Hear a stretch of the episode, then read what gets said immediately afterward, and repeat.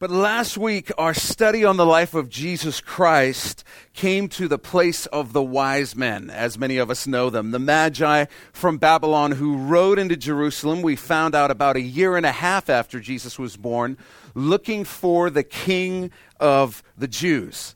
They had seen what they describe as a star in the sky that was leading them towards the area of Jerusalem. And when they saw the star, they knew, because of prophecies that were centuries old, they knew that it hailed the birth of the Messiah, the King of the Jews.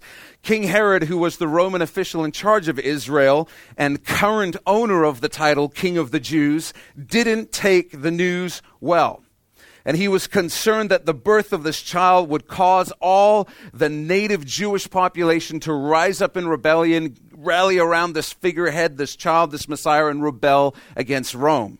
So he is on a mission to stop any type of uprising by the local Jews. So he conspires to use the wise men to go and get information for him so that he can go and kill the baby, the Messiah, Jesus Christ. And so today we're going to see some tragic and horrific circumstances of Herod's attempt to stay in control. And we're going to see the miraculous hand of God at work providing comfort in the midst of unbelievable chaos. Have you ever been in that place in life where it just seems like chaos? And I'm not talking about busyness, I'm talking about chaos where it seems like there is no plan, there is no guiding hand. You seem like you're almost cursed in what you do. There's just chaos. If you've ever been there, I want to encourage you this morning that God always, always, always has a plan. And that's what we're going to see in today's study, even in the most horrific of circumstances. So we're going to pick up our study in Matthew chapter 2. We'll start in verse 7. It says, Then Herod, when he had secretly called the wise men, determined from them what time the star appeared. So Herod, for the first time, calls the wise men, the Magi, who've been riding around Jerusalem, saying, "Where's the King of the Jews?" And he says, "When did you uh, when did you first see the star?" Because he wants to do the math in his head. He wants to figure out if they saw the star a year ago, that means this kid should be about a year old right now. So this is why he's asking them. He's pretending he's he's very interested in this prophecy. So he says, "What time did the star appear?" verse 8 it says, And he sent them the Magi to Bethlehem and said, Go and search carefully for the young child. You see, it's a young child, not a baby. And when you have found him, bring back word to me that I may come and worship him too. He's obviously an impostor. He's doing a great act. He has no intention of worshiping the Messiah, he has every intention of killing him. Verse 9, it says, When they heard the king, they departed, and behold, the star which they had seen in the east we found out last week the more accurate translation is the star which they had seen when it rose went before them till it came and stood over where the young child was. So the star, the glory of God, the Shekinah glory of God moves and then stops over where Jesus is in Bethlehem. When they saw the star, they rejoiced with exceedingly great joy. They must have been incredibly surprised by where the star stopped because they're in Jerusalem, the religious and cultural epicenter of the area, and the star says, No, not here, in Bethlehem. And so they're full of rejoicing because they see the star again and it stopped. It stopped, indicating this is the place where the Messiah has been born. They found it and they're overjoyed when they have that realization. Verse 11 it says, And when they had come into the house, You'll notice again, they're not in the stable anymore. They've settled down to some degree in Bethlehem. They saw the young child and Mary, his mother, you might want to underline, and fell down and worshiped him. And when they had opened their treasures, they presented gifts to him gold, frankincense, and myrrh. One quick note whenever Matthew mentions Mary in connection with her child, Christ is always given first place. Always. This happens somewhere else in Matthew chapter 2 in two different places. So picture this in your mind. The Magi fell down and worshiped him. This was not, oh, there's the Messiah. Top notch.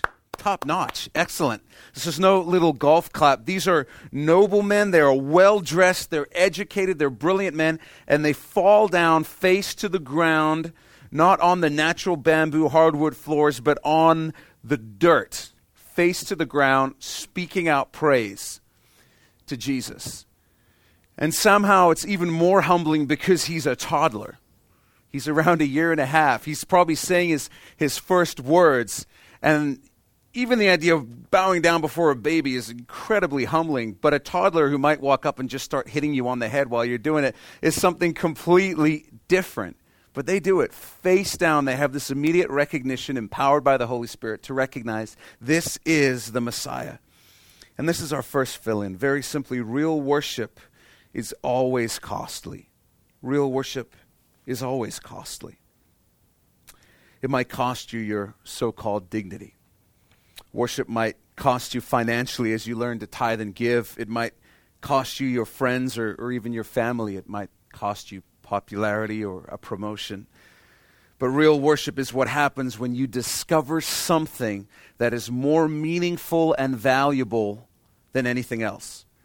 So valuable that you don't care what it costs you because you realize that whatever it costs, it pales in comparison to the value of the thing you're worshiping. And Jesus is worthy of our real worship. Whatever it costs us is, is really irrelevant. It really is because he's worth worshiping. And the idea of three kings probably originates from the fact that three gifts are mentioned here in Matthew. But we know that there were probably many more magi than just the three, and there were probably many more gifts given than just the three. But these three are mentioned specifically because they have a prophetic significance. Gold is the representation of royalty, and it represents Jesus as king, it represents the kingship of Jesus. Frankincense represented Jesus as priest and frankincense was used extensively in the tabernacle and in both temples. It was baked into the showbread and used in various other rituals, and so it represents Jesus as priest. And then myrrh represented Jesus as a martyred prophet, a martyred prophet. And myrrh is a spice that is made from a specific tree. And I, I was reading up about it, and uh, on that most reliable of sources, Wikipedia, I discovered that to get it, they actually have to go through the bark into the tree, and it's actually called bleeding the tree, is what they do. And they go and they get the sap out, and the sap that comes out is myrrh. It's a very, very precious liquid. And this spice appears two more times in the life story of Jesus. It appears when Jesus is offered a sponge soaked in myrrh and vinegar while he hangs on the cross. And then myrrh appears again in John 19 when Jesus' body is being prepared for burial, and Nicodemus brings a mixture of myrrh and aloes, about 100 pounds worth, to be used in wrapping the body of Jesus. It was a spice used in burial. It's a very odd gift to give a kid, you know, like somebody gives you this and says, hey, it's never too early to plan ahead. You know, it's like showing up for a, for a baby shower with uh, a tombstone, you know, and a certificate so that you can get it engraved for free and being like, you know, I just I just didn't want you guys to have to think about this when the time comes. It would be like that. So it's a very, very odd sort of gift, but it has a prophetic significance. And together, these three gifts represent the three offices that Jesus Christ occupies prophet, priest, and king. Going on in verse 12, it says, Then being divinely warned in a dream that they should not return to Herod, they, the Magi, departed for their own country, Babylon, another way. And this must have been interesting for them because remember, their main skill is not astronomy or astrology, it's the interpretation of dreams. And they're probably used to interpreting uh, the subconscious that feeds into your dream state, and they're probably used to interpreting things from a psychological perspective. And here they have a visitation from God, probably the angel Gabriel, in a dream and so they must have woken up and been saying to each other, Man, I had a dream last night. A dream. It was something they had never experienced before, but it's crystal clear. God says, Go home another way. Don't go back to Herod. Verse 13, it says, Now when they had departed, behold, an angel of the Lord appeared to Joseph in a dream, saying, Arise, take the young child and his mother, flee to Egypt, and stay there until I bring you word, for Herod will seek the young child to destroy him. When he arose, he took the young child and his mother by night and departed for Egypt, and was there until the death of Herod, that it might be fulfilled which was spoken by the Lord through the prophets, saying, Out of Egypt I called my son. So, in all likelihood, Mary and Joseph flee to Egypt that night. The Magi visit that night. Joseph has a dream, wakes up Mary, and they go. You can write this down because here we see again that a spiritual mountaintop is often followed by a spiritual valley. They're on the high of the Magi coming from Babylon to worship their child as king of the Jews. There's nothing really to suggest that anything special has happened in the last year and a half since the night Jesus was born and the shepherds come and pay homage. It's been a pretty normal year and a half building a new life in Bethlehem. Then, out of nowhere, the Magi arrive just to remind them by the way, your child is the Son of God, the Messiah. It's this incredible experience, bringing lavish gifts all the way from Babylon for them. And that night being told that they need to flee for their lives. That is a high and a low in the same day of an intense nature. To really understand this, we've got to put ourselves in Mary and Joseph's shoes, or sandals to be more accurate. So just realize they've spent the last year and a half settling down in Bethlehem. Uh, they've probably escaped the rumors temporarily about how Mary became pregnant. They've made new friends. They're, they're building a new life together. They've just had this miraculous and encouraging visit from the Magi. Things are finally looking up. God is with us. And then the dream leave, leave everything and flee to Egypt. How long are we going to be there? Till I tell you it's safe to come back. And that's it. That's it. No timeline. I'm sure there were tears. I'm sure there was great fear. I'm sure there was a whole wave of emotion going all the way back to the birth of Jesus, of them both thinking, I, I can't, I can't live like this. I can't have everything fall apart and be uprooted every year, every year and a half. I can't, I can't live like this. But the provision of God is amazing because they, they don't have any time to liquidate their assets. They don't have any time to sell Joseph's tools, any of their furniture. They don't have any time. This is grab your donkey and whatever you can fit in a few bags and go. But what did they just receive in the last 24 hours, that same day? Highly valuable items that are small in size. And so it's a pretty safe bet that they throw those into the bags and head to Egypt. And the Magi's visit literally funds Jesus' family's flight to Egypt. That's how they do it. That's how they get to Egypt and start a new life. They didn't have any savings. And the Magi show up within that same 24 hours. In the midst of the chaos, God is still there because he handles the details. And here's what I know I know that in the middle of that, I'm pretty sure Mary and Joseph weren't saying, Isn't this fantastic? God provided this to fund for us. I mean, the hand of the Lord, I mean, hallelujah. Let's just sing some songs together. They were freaked out, out of their minds. And I'm sure only later on did they look back and go, hey, do you, did you ever realize that we wouldn't have had any money if the Magi hasn't, hadn't visited that day? Can you imagine if they had come one day later? If they had had one hiccup on their journey? Just hours off would have changed everything. We would have been sleeping on the street. And then they look back and go, wow, God, God was there right in the middle of that. God was there right in the middle of the chaos. Out of Egypt I called my son, fulfilled Hosea 11:1. We're going to come back and talk about that in a few minutes because it's important. But verse 16 says, Then Herod, when he saw that he was deceived by the wise men, was exceedingly angry. The word deceived actually means mocked or ridiculed. Herod was livid that he had been tricked because there's this awkward atmosphere rising in the court of the king when the Magi don't show up. And you know, people are whispering, I think he just got played coming back. I mean, they're not saying that with an earshot of Herod because he'd probably kill him, but Herod is just livid because nobody defies Herod. But these guys are going back to Babylon, to the Parthian Empire. He can't chase him and take out vengeance on him. He's been tricked, or so he thinks. He doesn't know that they've been told by God through a dream to go back another way. And he sent forth and put to death all the male children who were in Bethlehem and in all its districts from two years old and under, according to the time which he had determined from the wise men. And this is quite simply as horrific as it sounds. It's probably around 20 baby boys are killed that night. And this is such a contrast to the silent night Christmas cards that we send out during the season. This is violence, this is weeping, this is heartbreak.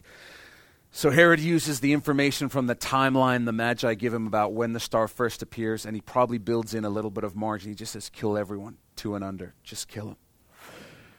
And this really, really happens. This is why the Magi shouldn't be in your Christmas scenes, though. So when you set it up this year, put them like four blocks away or something so they're like on their way, but they're not there at the same time as the shepherds. So there's this massacre that goes on in Bethlehem, and it, it really is horrific. Verse 17, it says, Then was fulfilled what was spoken by Jeremiah the prophet, saying, A voice was heard in Ramah, lamentation, weeping, and great mourning. Rachel weeping for her children, refusing to be comforted because they, they, are, they are no more. And there's a lot of Old Testament connections here, and we, we want to dig into this but first, we really need to understand how biblical prophecy works in order to get this. So, the first thing we need to understand is that the nation of Israel is made up of 12 tribes, and they're all descended from Jacob. Rachel was the favorite wife of Jacob, and you can read this story in the book of Genesis. She died giving birth to one of the tribes of Israel, Benjamin. She died while she was on her way to Bethlehem, and she's buried in Ramah, which is just on the outskirts of Bethlehem. So the verse that we just read is speaking about Jeremiah 31 15. And Jeremiah 31, this is where it gets interesting, prophesies what happens in Jeremiah 40. Jeremiah 31 is not speaking about Jesus. It's speaking about what happens in Jeremiah 40. The Babylonians storm into Israel, kill a bunch of people, and take the people of Judah away in captivity to Babylon. So you have the prophecy in Jeremiah 31, the fulfillment in Jeremiah 40. Done and done. So when we see Rachel prophetically weeping for her children in Jeremiah 31, it's a poetic reference. It's allegorical, it's figurative. We know that because Rachel died hundreds of years earlier. That's the only way that you can read this. So she, it's poetic to say that she's weeping over Israel, the children of Israel who are dying or being taken away in slavery. So, why is Matthew, who's a competent Levite who knows the scriptures, saying this Jeremiah 31 prophecy is fulfilled right here in my book, chapter 2? What's going on? Well, when we talk about prophecy, most of us are used to the idea of prediction and fulfillment. This is going to happen, it happens, done and done. And that's sort of the Greek Gentile model of prophecy. In the, in the Hebrew full view of prophecy, they have prediction, they have fulfillment, and then they have pattern. And they believe that pattern is also prophetic.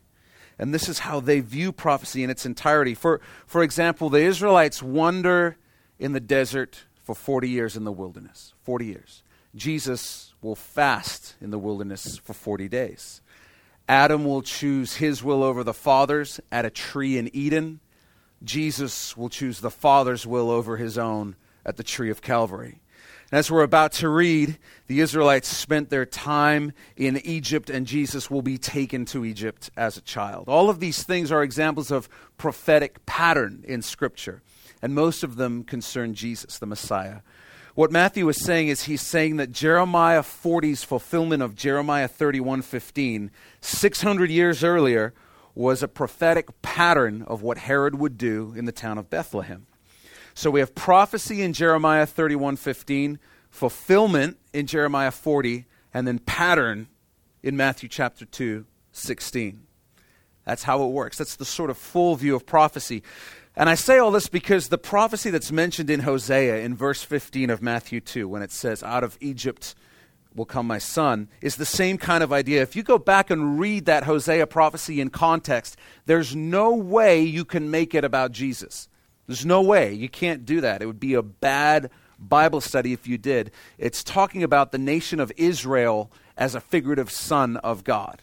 If you read the whole of that Hosea prophecy, the verses before and afterwards, it's dead clear. It cannot be about Jesus. It's a prophetic pattern, is what it is. It was fulfilled at another time, and then Jesus was the pattern of that. But there's some other incredible prophetic patterns going on here as well. When the Israelites were in Egypt, Pharaoh ordered the slaughter of all of the Hebrew infants. The one who's spared and who escapes is Moses. And Moses is a savior to the people of Israel who was sent by God. So in Scripture, Egypt always represents, as well as being literal, it always represents the world. And when we say the world, we're talking about the part of the world, the people of the world, the nations of the world who do not belong to God, who do not follow God, who do not pursue Him, who do not worship Him. And Egypt always represents the world. So Moses is tasked with leading God's people out of Egypt, out of the world. And Jesus comes into the world, into Egypt, to free us from Egypt, to free us from the world. In the Old Testament, the, the world has the power to make the holy unclean. In the New Testament, Jesus says, I've overcome the world, and he now has the power to make the world clean and free them from sin.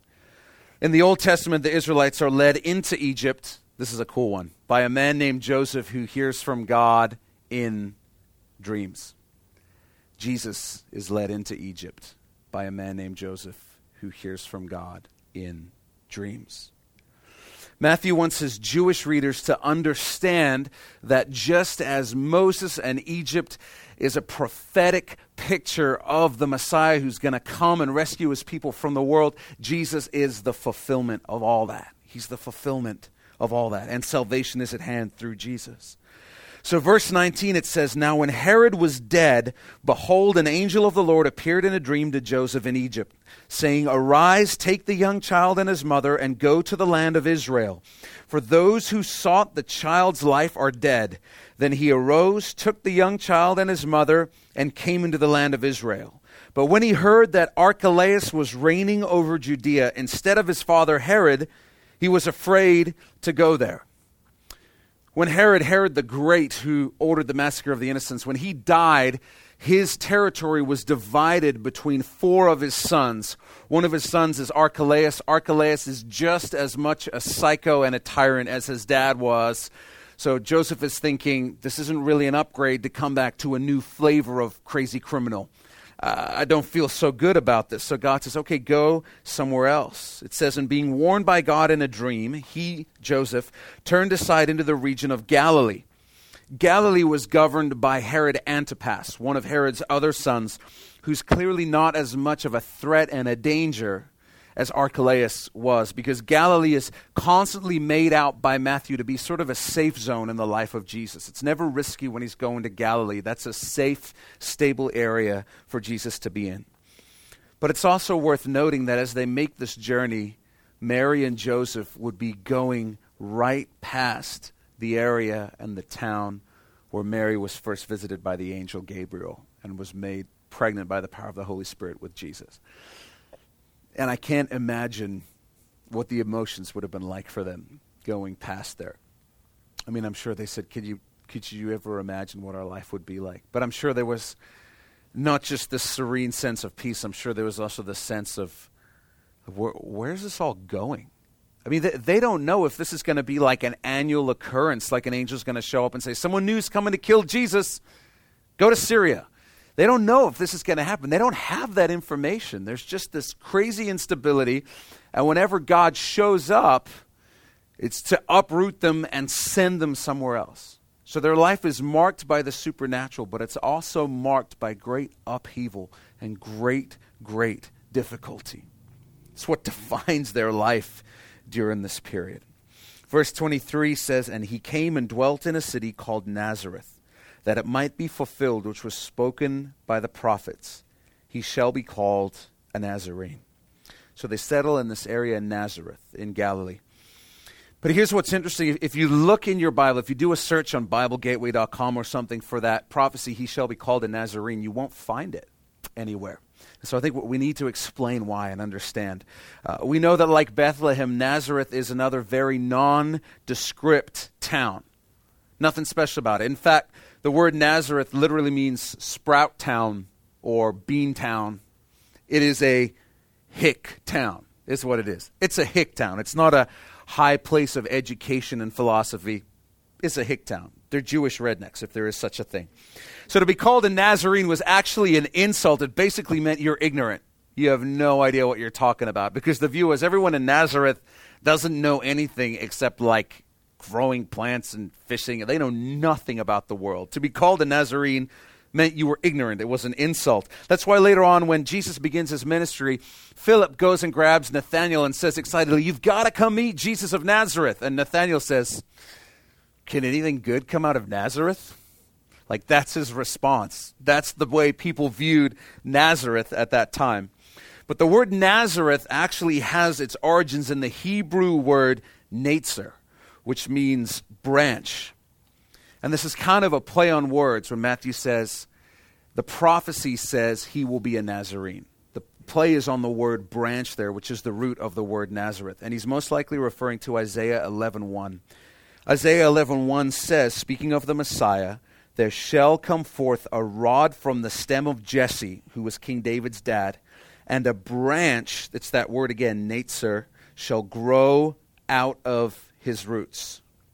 And that's what it's talking about here in this prophecy. It's referring to Isaiah 11 1, and a little bit is just lost in translation. But what we can know from where Jesus grows up in Nazareth is that Jesus can identify with the most common of us. Jesus can identify with those of us who feel like the die was cast not in our favor. We were born disadvantaged in some way. We were born into hard circumstances. Jesus comes from a place where most people who tried to get out of there would never mention that they came from Nazareth. They'd just pretend that they came from somewhere else. But this is where Jesus grows up, a common, everyday guy. And over the next couple of weeks, we're going to see that essentially the next 28 years of Jesus' life goes by with nothing to indicate that he's supernaturally God outside of one documented account in the temple, which we're going to study next week. His life is just normal, pretty much till the age of 30. So normal that later on we'll see his own siblings don't buy it when he says he's the Messiah. They're like, um, looking at the last 28 years, no, I'm not buying it. He's that ordinary.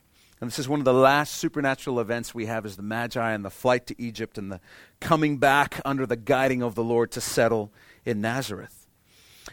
And this is a this is a dark, dark story. This isn't really a story like, man, I want to be encouraged. I'll, I think I'll pop in that sermon on the slaughter of the infants in Bethlehem just to lift my spirits. But this was one of those moments, as we've been saying for the past several weeks, when the curtain gets pulled back on the supernatural world, on the spiritual world. And we're reminded that there is a war going on between the forces of Satan and the forces of God. There's a war going on, and we get to see the brutality of that war up close and personal here. When you and I decide to follow Jesus, we switch sides. If we're not following Christ, we're, we're, lined up with Satan, whether we like it, whether we realize it, we just are, is what Scripture teaches unless we're intentionally following Christ. When we switch sides, Satan doesn't take that lying down, and he goes to work to do everything possible to discourage us, to make us lose hope, to make us lose faith. And I always say, one of the things we always need to be aware of is once we belong to Jesus, we are His. Satan's not trying to turn us into Satanists once we belong to Jesus. What he wants is he wants for us to be ineffective. He wants us to be terrible witnesses for Jesus. Because Satan says, okay, you belong to Jesus. But what if I can make your life and your attitude and your circumstances such that when anybody finds out you're a Christian, they would all say, there's no way I want to be a Christian. That guy's miserable.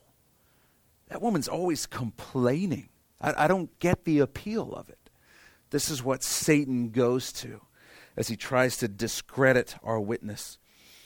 Matthew told us that in Jeremiah 31 15, uh, there's a prophecy that was fulfilled through pattern that terrible night in Bethlehem. Again, it says, A voice was heard in Ramah, lamentation, weeping, and great mourning. Rachel weeping for her children, refusing to be comforted because they are, they are no more.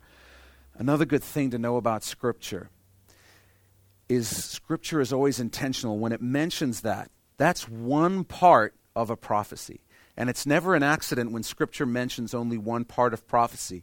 What it generally is saying is it's saying, listen, this part of the prophecy was fulfilled at this place, this time, which means there's still more to come. One of the most fascinating examples of that is Psalm 22, which is quoted by Jesus on the cross. I encourage you, go read Psalm 22, find the verse that Jesus quotes on the cross, and then read what's to come after that, which did happen afterwards. It's incredibly moving, incredibly moving. So let's find out what happens after Jeremiah 31:15. Next verse says this. It says refrain your voice from weeping and your eyes from tears for your work shall be rewarded, says the Lord, and they shall come back from the land of the enemy. There's hope in your future, says the Lord, that your children shall come back to their own border. And it is true, it is 100% true that following Jesus will cause you to encounter difficulty. At times, it will cause you to feel isolated. At times, it will carry a high cost and for believers in other parts of the world, it costs them even their lives sometimes. It's going on right now all over the world. Christians are the most persecuted group of any type in the world today. But Scripture says, refrain your voice from weeping because the blessings far outweigh the difficulties. Whenever Jesus says the word assuredly when he speaks, this is Jesus saying, What I'm about to tell you, take it to the bank. You can build your life on this. You can bet your life on this. He's going out of his way to say, assuredly, assuredly. And this is what he says in Mark 10 29. Jesus says, Assuredly, I say to you, there is no one who has left house or brothers or sisters or father or mother or wife or children or lands for my sake and the gospel's who shall not receive a hundredfold now in this time houses and brothers and sisters and mothers and children and lands with persecutions. And in the age to come, eternal life. Jesus is saying some very radical things here. He's saying, listen, whatever you think you're giving up in this life, you're going to be blessed with something even better in this life. In this life. It's a radical, radical claim. In this life. Because everybody sort of buys the eternity thing like heaven's going to be better. But it's so easy to buy into the attitude of you know what? Life down here is going to kind of suck. I can deal with that. Heaven's coming. Awesome. Jesus says listen, listen i'm telling you nobody who gives things up who makes sacrifices for me and for the gospel nobody will go without being rewarded a hundredfold in this life in this life that's what it says right there and so, how does this play out? Because we're all thinking, like, well, believers that are being persecuted all over the world are, being persecuted. They're not like having Mercedes like delivered to their doorsteps and getting this hundredfold reward. So, what are you talking about? I think what Jesus is saying is he's saying, listen, the friends that you quote unquote give up to follow me are nothing compared to the friends that I'm going to give you in this life who know me and love me. I'm going to give you friends that would die for you there's not going to be any comparison. People in this life work and strive and try to accumulate money and wealth for one reason they are betting their lives that it will make them happy. That's really what it all comes down to. They're betting their lives it will make them happy. If they can feel powerful, if they can have what they want, if they can have people respect them, that will make them happy. That's the wager they're making. Jesus says, I'll give you all that. I'll give you all that in this life. And we know that there are people who are martyred for Jesus Christ. But if you read the story of people who are martyred, they are stories of supernatural strength given by God, that where persecution and difficulty increases, grace increases all the more. All the more. And that's really what the Christian walk is about. Is, we've talked about this before the greatest gift that God can give us is more of Himself. There's nothing greater. And when you're in a season in life where life is difficult, but you are so aware that God is closer to you than He's ever been before, if you've ever been there, you know you wouldn't trade that for the world. You wouldn't trade it for the world. Jesus says, Listen, I'm going to bless you in this life. It's going to be hard for a little while, but there are tangible, literal blessings coming your way in this life in response to the sacrifices you've made for me. He's saying, whatever you're giving up is really just an illusion. It's an illusion that you're giving anything up. You're gaining everything. You're gaining me. You're gaining my kingdom. You're gaining eternity with me. You're not giving up anything. This isn't tit for tat. This isn't an even equation here. You're not giving up anything. If we'll just stay the course and follow Jesus, Jesus himself says that there's blessings coming that you can't even wrap your head around. As Rachel was dying in childbirth on her way to Bethlehem, she gave birth to Benjamin. With one of her last breaths, she names her child Ben Oni. Benoni, which means son of my sorrow. Jacob hears about it and renames him Ben Jamin, which means son of my right hand. And Jacob does this because Jacob understands this story is not over yet. Jacob was born in tragedy. He was born into loss. He was born into heartbreak. But that doesn't mean that's how the story plays out. And so Jacob says, No, he's going to be the son of my right hand. That's who Benjamin is going to be.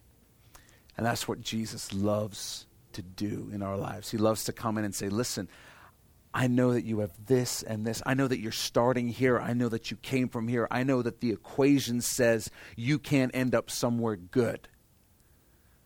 But listen, I'll give you a new name. I'll change your course. I'll change your path. The story is not done yet. Hasn't even begun to play out. So all we have to do is determine that Jesus is going to be the one who writes the story of our lives. Jesus, not us. To trust him and follow him. And Jesus says, Listen, as you trust me and follow me and learn to obey me and stay faithful to me, I'm going to write a story for your life that you will not believe. You will not believe. In fact, you'll look back at your moments of greatest chaos and you'll suddenly realize I was there, right in the middle of it, handling the details, because that's what Jesus does. Would you bow your head and, and, and close your eyes?